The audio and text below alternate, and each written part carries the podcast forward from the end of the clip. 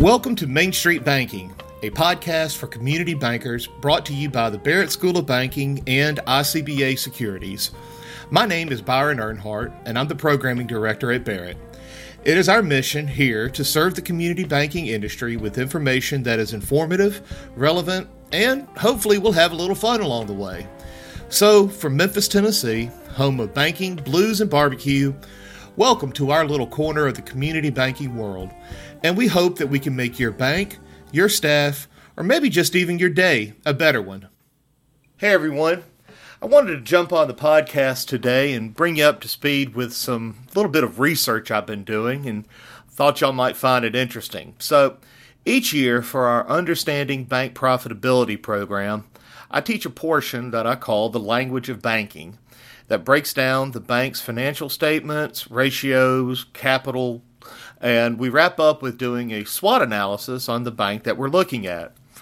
Now, we call it Barret Bank, and Barret Bank is a real bank whose name has been changed to protect the innocent or the guilty, whichever way you want to look at it. But it's always very interesting to see our participants, some who've never really looked at a bank's financial statements, go from not understanding what NIM is to putting together some legitimately good SWOTs around this quote hypothetical bank. Now, one of the things that I do for the class is obviously talk about peer groups. Now, if you're not a UBPR and FDIC data tools fanboy like I am, then let me explain the data that you get there. First, obviously, it's the information that banks have to send into regulators uh, in the call report. That information is laid as- alongside a peer group and the information from that peer group, and then you'll see a percentile ranking of the bank relative to their peers. And statistically, that's great information but I found it really difficult, in my opinion, to really grasp the disparity in some of the data for some participants. So, what I do is I take that peer group data and unwind the ratios around the average assets in that peer group to create the average bank within that group. In this case, I'm using peer group 5 whose assets are between 300 million and a billion dollars. So it's looking at all banks in the U.S. that fit in that asset range. Then I compare that hypothetical Barret bank, uh, the, their ratios to average banks' ratios, and then use that for peer review. Again, is it the most statistically perfect method? You know, probably not. But saying that uh, a bank is 115% on the efficiency uh, 115% relative to peer on efficiency ratio seems to resonate better than saying that the bank is in the 95, 95th percentile or whatever the equivalency is. Now, by doing it this way, I built up a five year trend analysis for the average bank in peer group 5. Again, 300 million to a billion dollars in assets. And I thought for this episode we could talk about what's going on in average bank. For reference, I'm going to put the ratio chart in the show page. So if you'd like to see the ratios over time for average bank and peer group 5, you can download it for yourself. And don't worry, I'm not going to get into a whole lot of numbers.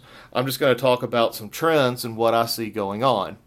Likely, you're probably driving right now, and I don't need you falling asleep at the wheel by trying to keep up with asset utilization ratios. Drive carefully out there. So, starting off, we're seeing that yields uh, yields continue to be trending kind of down, have been trending down over the last five years. Yes, you've got PPP and their lovely interest rates that's in that mix, and we've bounced back some, but over the past five years, yields are still down. But on the flip side, uh, cost of funds is down, uh, leading to slightly decreasing spreads and net interest margin.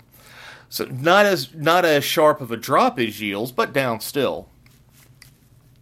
Uh, loan to deposits is way down over the uh, over the past five years, with deposits being up nearly twenty percent since 2018, and that's taking into account 20, uh, 2022.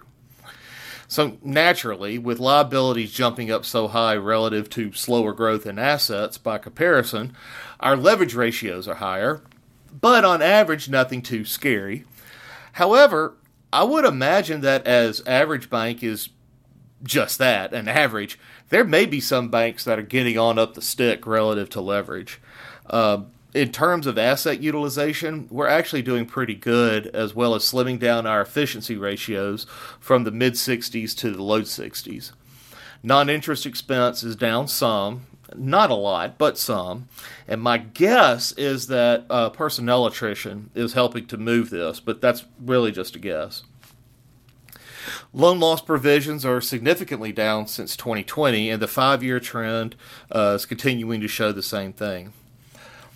ROA is about where it almost always is, uh, for at least a while anyway, between one and a half and one percent. But our shareholders are happy uh, with their increasing returns year over year. So here's what I'm seeing for peer group five and con- and some concerns that may be unfounded, but there's some things I'd still keep an eye on. While yields are down from the high, they're bouncing back from 2021's lows.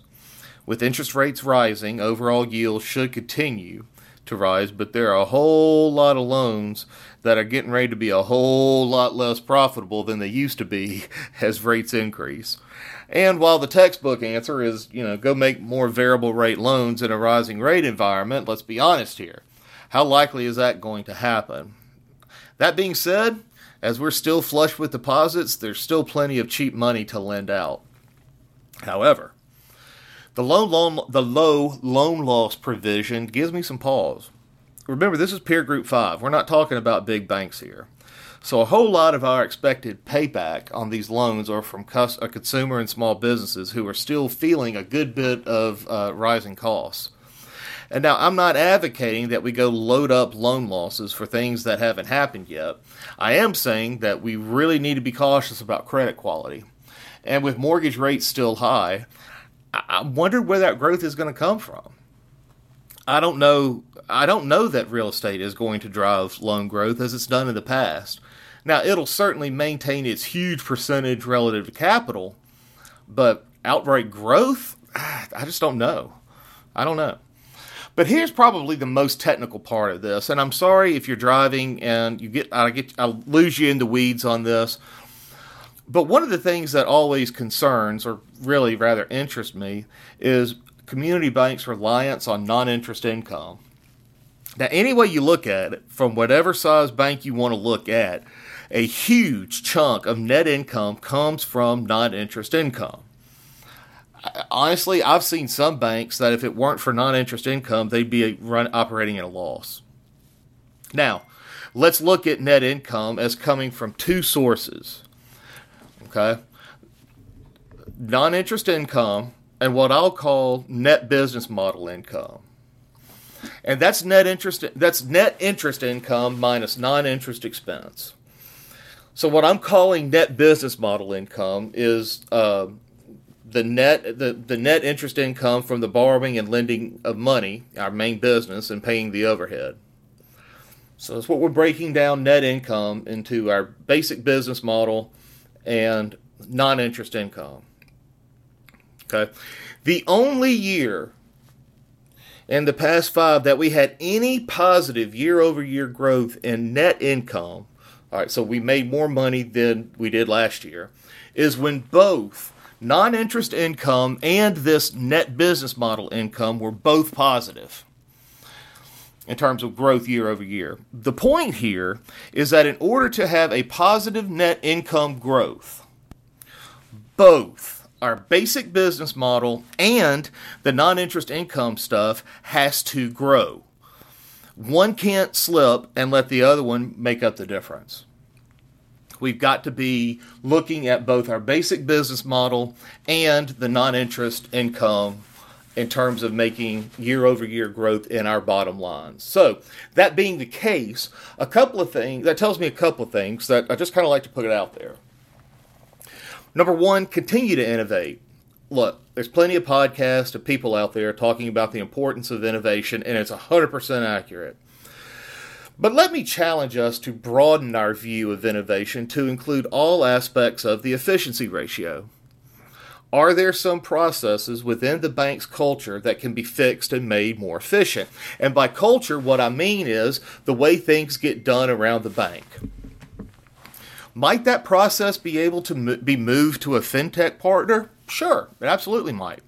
It might be better done um, efficiently and with better data at a fintech partner. Not doubting that, but let's be honest here.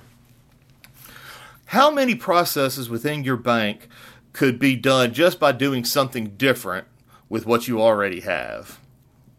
Is that going to move the needle? Maybe.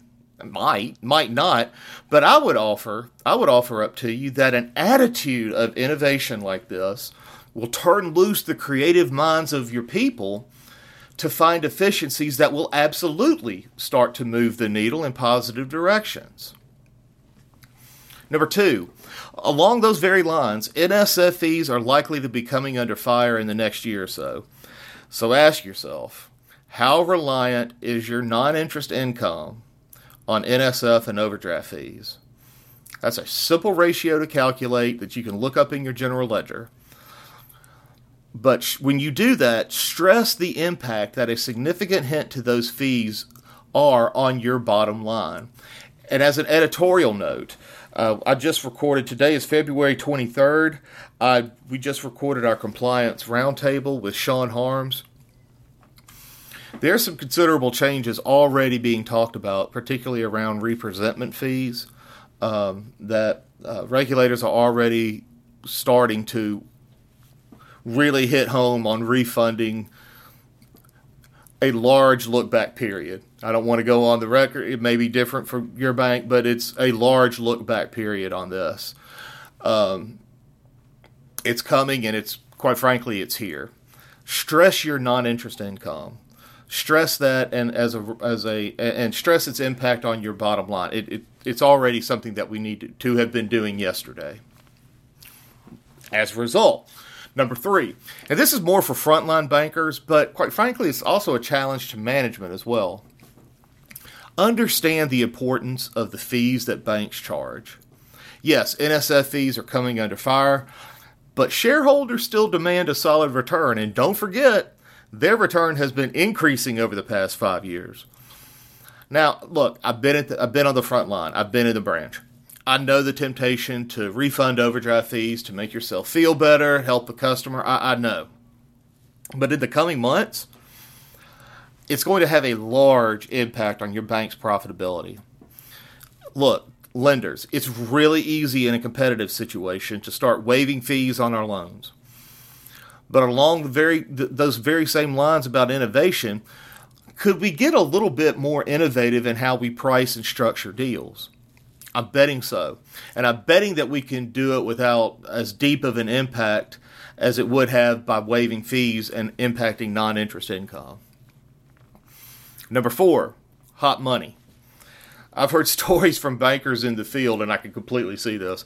Uh, heard stories from bankers in the field that within five minutes of the Fed's rate moving rates up, phone calls started coming in trying to get more money on their CDs and other accounts funny how that didn't happen on loan customers. But and again, if you've been in a branch, you, you totally see this.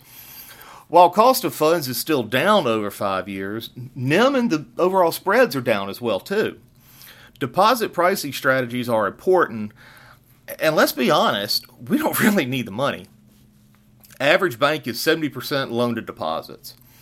Now, if you don't need the money and the overall relationship doesn't really require that deposit, I have to wonder about the sense in paying for deposits that we don't need. I knew a bank president when being presented with the standard, well, the other bank down the street is paying or charging on their loans some percentage rate that's better. He'd say, Whew, that's a good deal. I think I'd take it. you know, and about half the time the money would still stay with the bank. But the other times, the bank down the street would have to pay more for the deposit. Again, I've been there. Sometimes an overall relationship demands that you keep the deposit, and there's a whole lot of sense in not letting the competition get their hooks into some of your customers. I understand. But there's also a lot of times that it makes a whole lot of sense to blink first and let the other bank pay more. So let's use our heads let's have a good sense of our financials. And that goes for your frontline people too, that they need to understand the impact uh, of what we're talking about here and the financial environment in which we're working. Okay.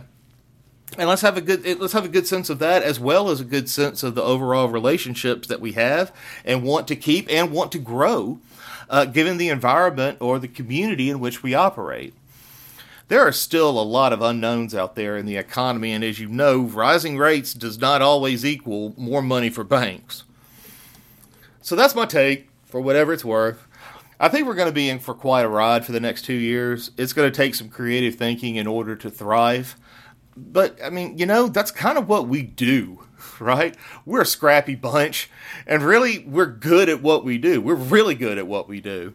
I'm not too worried overall about community banking survival or our role in the overall economy. These are just some things that I saw in doing this type of trend analysis, the way I set up peer review, that I wanted to bring out there and, and put out there. So, y'all just keep on trucking. You know, we here at Barret are going to be here to support you along the way thanks for tuning in. Looking forward to uh, working with you and uh, appreciate your time. Take care. Well, that wraps up our episode for today. Thank you for listening. If you haven't already, go ahead and subscribe to the podcast so you won't miss out on the latest episode. We'd also appreciate a five star rating as well, as that will help get the content out to more listeners. We appreciate ICBA Securities for their sponsorship, and if you would like to know more about quality investment products, services, and education at competitive prices, check out their website at icbasecurities.com. And finally, if you don't follow Barret on our social media platforms, be sure to check us out on LinkedIn, Twitter, and Facebook to stay up to date with all the cool new things that we've got coming up.